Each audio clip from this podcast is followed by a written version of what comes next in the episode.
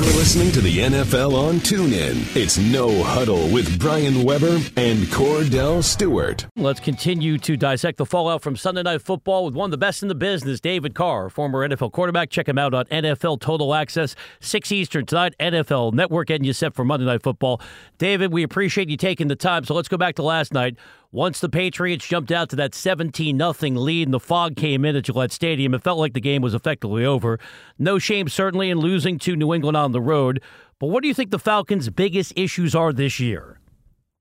Well, I mean, honestly, watching that game, I couldn't help but feel frustrated as a quarterback, and just talking about it a little bit with you know some family and friends, and kind of looking at the situation. Matt Ryan was the NFL MVP last year, and it's not like he went out in the off season and didn't have anything to focus him up. I mean, they they went down and and got beat by the Patriots in the Super Bowl, and you would think that that would motivate him even more.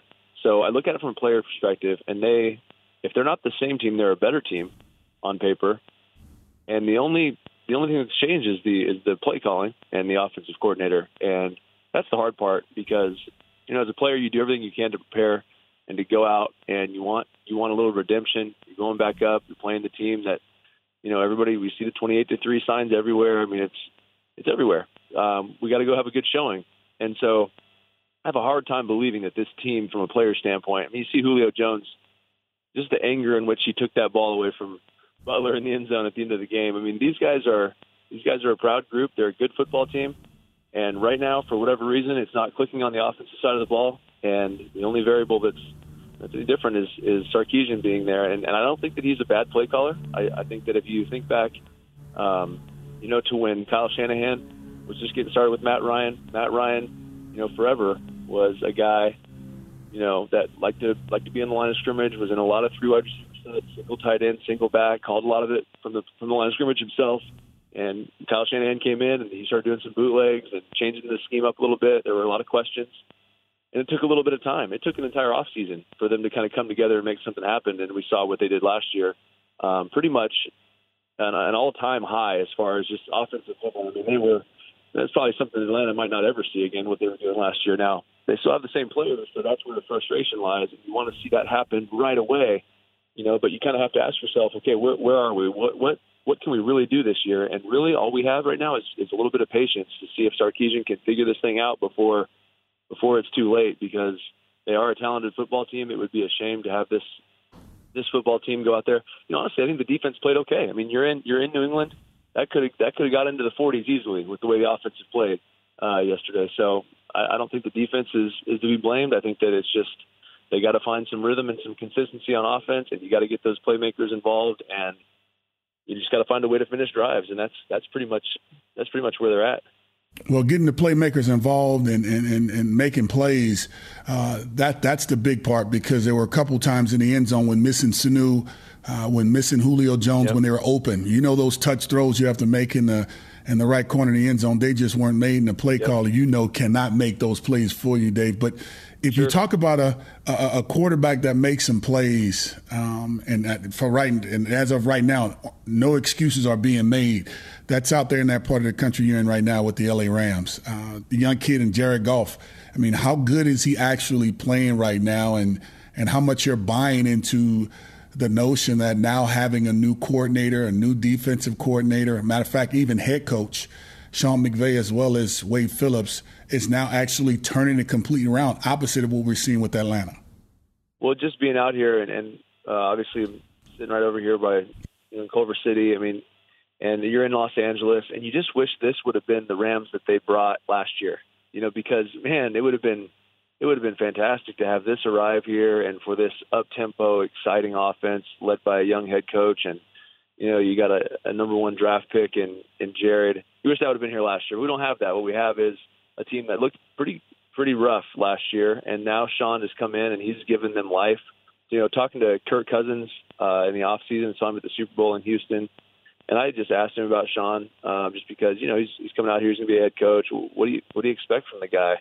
And Kirk told me in the elevator, he said, I, I'm going to miss him big time. He's a fantastic coach. Jared is blessed to have that guy calling plays. So that made me feel good coming from another quarterback.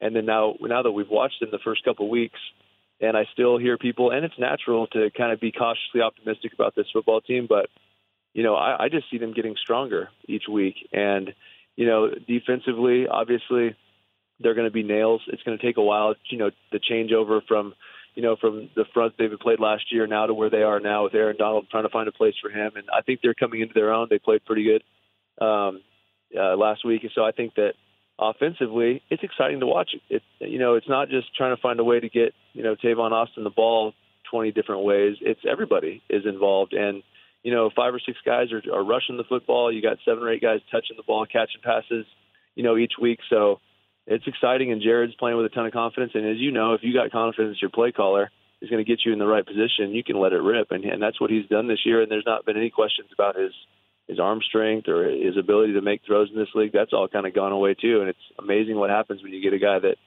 that you feel confident in. Is from a play caller standpoint, is going to send you in a play that's going to you know it's going to highlight what you can do and highlight the, the talents that you have around you. So it's been a lot of fun to watch. I'm excited to see them going forward. Rams five and two heading into their bye week, taking you around the league with David Carr, NFL Network. Check him out tonight. NFL Total Access, six Eastern, getting you fully lined up for Monday Night Football. David, go back to last year. Matt Moore held the Dolphins together when Ryan Tannehill went down. Could Moore do the same thing this year if Jay Cutler misses some time with the rib injury?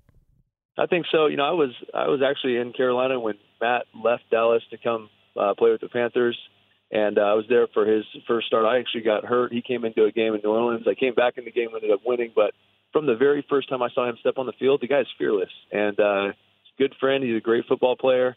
I think that he can definitely hold his own there. We saw what happened yesterday when he went in. I mean, there was a little bit of a spark, and this isn't to say that people don't want Jay Cutler in or, or the team is not confident in what Jay Cutler can do because I think they've actually been playing some decent football the last couple of weeks. But you know, you just saw the energy level bump up, and Matt is not afraid to throw the ball down the field and take chances. Now, can he get you in some situations where you might turn it over a couple times? Yeah, maybe, but he can also make some big time throws and big plays, and he's an experienced guy. He's been around for a long time, so I have no, I, I'm not, I'm not nervous about Matt going in there and, and taking this thing over. I think that they're going to play excellent football. I don't see any drop off happening.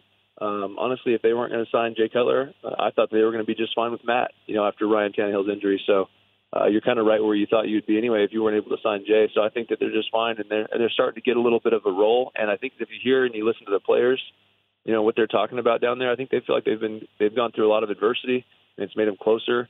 And they feel like it's just them against everybody else. They don't think that you know everybody else doesn't think they have a chance. So I think that you know there's a lot to be said for that too. So it'll, it'll be interesting to watch this team go forward as well.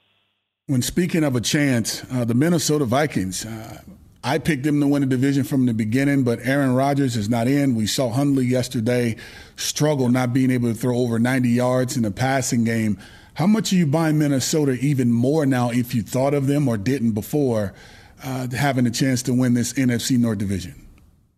Yeah, when you when you look at it, and then you got the Chicago Bears.